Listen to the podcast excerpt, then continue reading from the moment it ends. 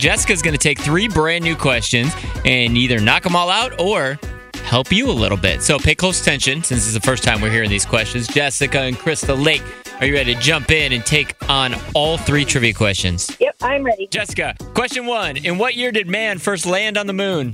1969. All right, question two What does a botanist study? A botanist, skin care, Okay.